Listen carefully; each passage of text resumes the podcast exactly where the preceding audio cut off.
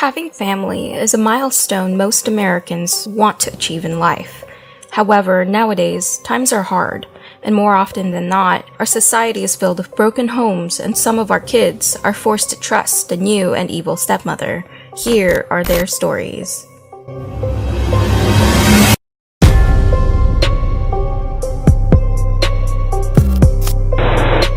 Heather Jones Heather Jones's Facebook post illustrates a different story compared to the real abuse that happens at home. In fact, according to Heather, her 7-year-old stepson Adrian was violent and a problematic child. She frequently labeled him online as a psychopath who, and I quote, kills everything he comes in contact with. The 31 year old also told a false tale of how Adrian tossed her 4 month old baby out of the bassinet and chased her around with a knife. The stepmom even went further, joking with her friends, telling them that she would not mind if the child went to look at flowers, which is a reference to the show The Walking Dead, where a character shoots a violent child as he gazed at flowers. Months later, eerily, in December 2014, she wrote on her Facebook of wanting to feed the pigs with a child's body. This statement was the nail in her coffin for a horrible incident that would come. It wasn't until November 2015 when police responded to the home due to reports of domestic disturbance. While the police were there, out of desperation, she yelled out that the biological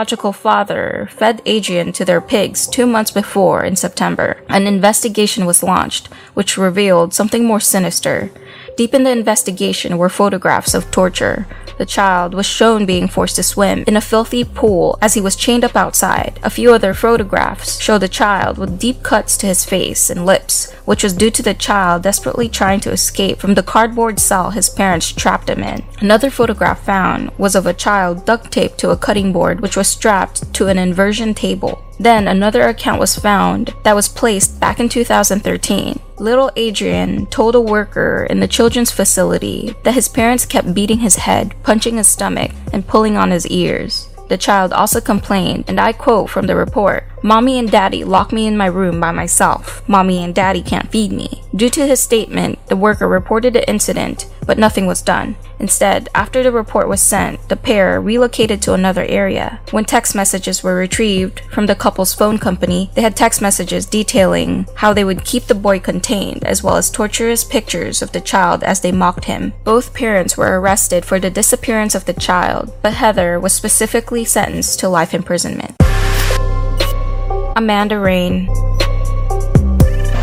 Tyler Rains was the stepchild of 33 year old Amanda Rains. The 11 year old was supposedly homeschooled by his biological father, 37 year old Tommy, or as close friends call him, Jack. Tyler's stepmother Amanda was also supposed to assist him in his studies for the past two years. It soon became very suspicious when suddenly Tyler's biological mother and other relatives were barred from seeing the child at all. In fact, the Rains family moved quite frequently whenever school officials would question the parents. Therefore, it was difficult for Tyler's mother's side and other relatives to try to contact the child. Then, on February 6th, Tyler was found in a bathroom dead. He was severely malnourished, and at 11 years old, he was only weighing 56 pounds. The evil parents called 911, and because of the child's obvious bruises and cigarette burns on his face, the authorities launched an investigation. It was found that during Tyler's time at the home, Amanda would whip her stepson with a belt punch him with a closed fist, kicking him down, leaving him with a consistent variety of bruises. It was also revealed that Amanda would tie up Tyler with zip ties, leaving a zip tie imprint and scars on the child's wrists and ankles. In fact, close to the time of his death, the child was no longer able to walk. He was starved beaten, and later discovered it had caused severe brain injuries, which consequently decreased the size of all of his organs. Jack Rains was sentenced to 40 years, while the evil stepmother Amanda was sentenced to life. Misty Stoddard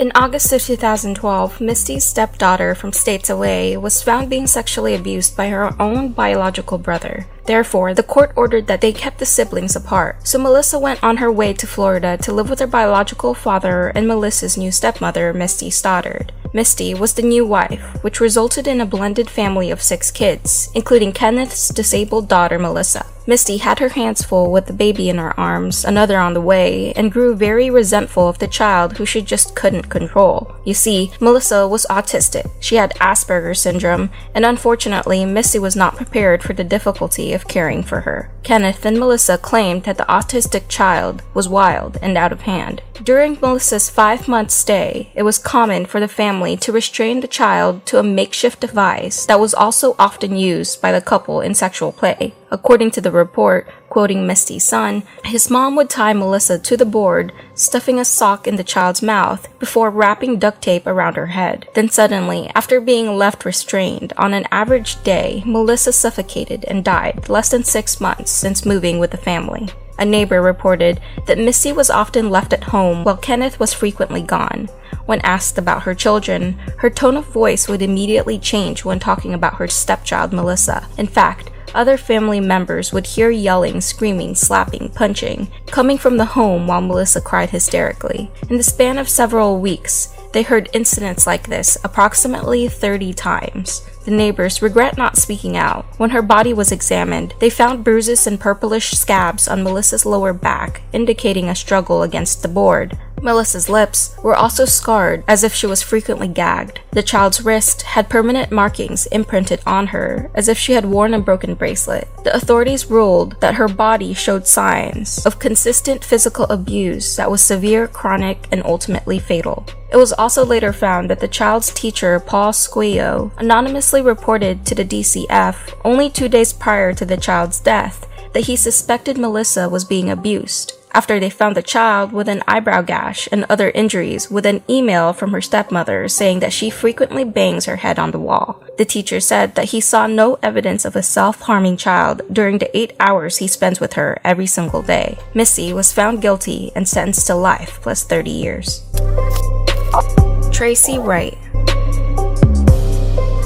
Lauren Wright was born into a volatile family on the 16th of July 1993. Lauren's mother, Jennifer, also cared very little for her own biological daughter. Soon, the child became an object in their tumultuous relationship. Jennifer would call Craig, threatening to hit their daughter unless he came by. Growing up, Lauren was frequently left in a garage workshop where Craig worked, or sometimes they would leave the child at a local pub that her aunts and grandmother ran in a nearby area. Then one day, Lauren called her mom, asking, Mommy, do you still love me? And Jennifer replied, No, I hate you. Lauren sobbed her heart out after hearing her mother push her away. Therefore, the child never went back home. Her grandmother fought custody for the six year old child but lost. The child was sent to live with her father at a new town. Next door to the new house lived Tracy Scarf, an abrasive mother of two with a local reputation. Eventually, she began a relationship with Craig. The two blended their families and moved in together. Within the first couple of months living as a family, Craig and Tracy announced their engagement, and Lauren soon idolized her new stepmother,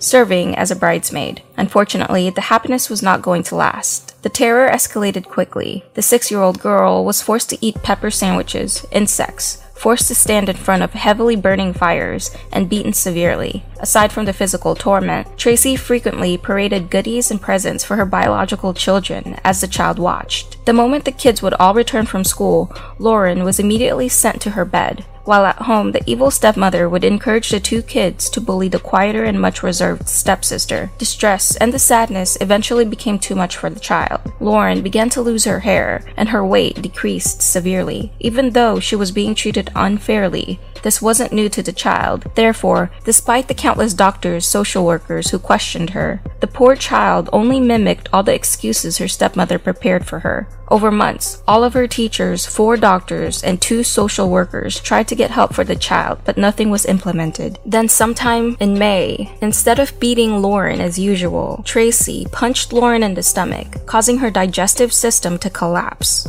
She suffered in agony and severe vomiting, with her stepmother refusing and others from taking the child to the hospital. Relatives accepted what Tracy explained as gastroenteritis. Then, that Thursday night, Craig saw Lauren in the bathroom floor in intense pain.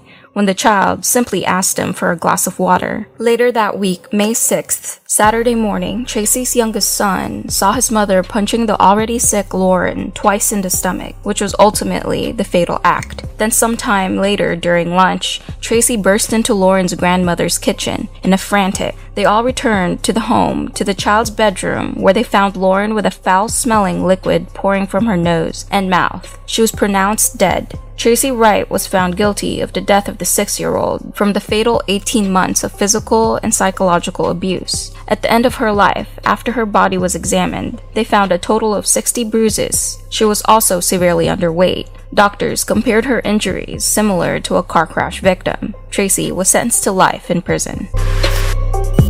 Mary LaVaughn Vaughn in East Tennessee lived 58 year old Mary LaVaughn Vaughn and husband 41 year old Randall Lee Vaughn. With them was five year old Alexa Lindboom, who was from Randall's previous relationship. They were an ordinary family, with one exception. Alexa's stepmother, Mary, liked to implement odd and severe punishments whenever she felt the child was acting out of line. Then, on the 3rd of January, the child accidentally drank one of her stepmother's favorite drinks during the couple's New Year's Eve party. Therefore, during the party, the young girl was forced to drink water and soda in the span of one to two hours. The amount of fluid intake in such a short amount of time caused the child's brain to swell and consequently herniate, causing her death that day. The parents were suddenly hounded with questions as to why they refused to seek immediate medical attention.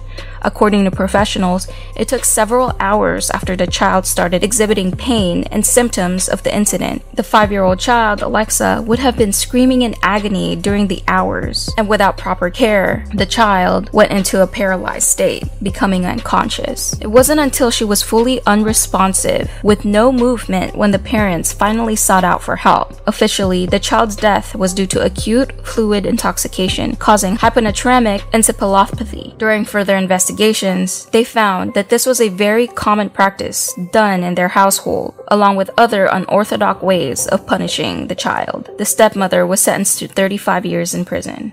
Hey everyone, thanks for watching. Also, keep in mind, we will have a Halloween special for this coming Tuesday, October 31st. Don't forget to like, comment, and subscribe. If you'd like to support us, please visit our Patreon link in the description box below.